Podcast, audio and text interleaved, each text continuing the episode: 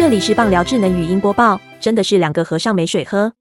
印第安人三十一日客场出战，白袜竟然出现。今日我最糗，中外野手和右外野手在外野抢接飞球，竟然撞在一起，结果球弹出墙外，变成阳春炮。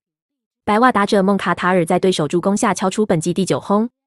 孟卡塔尔是二局下的首位打者，二坏球后，印第安人先发投手米西亚九十二英里的深卡球红中偏高，孟卡打出棒打到中右外野，印第安人两位外野手都往球的落点跑去，两人都没有示意这球我来接，结果在警戒区撞在一起，这球竟然弹出全垒打墙，变成一发阳春炮。透过慢动作回放，两位外野手都有机会接杀这颗飞球，球甚至已经进了中外野手席莫的手套，但右外野手强森这一撞，球从手套弹出来，就这么刚好出了墙外。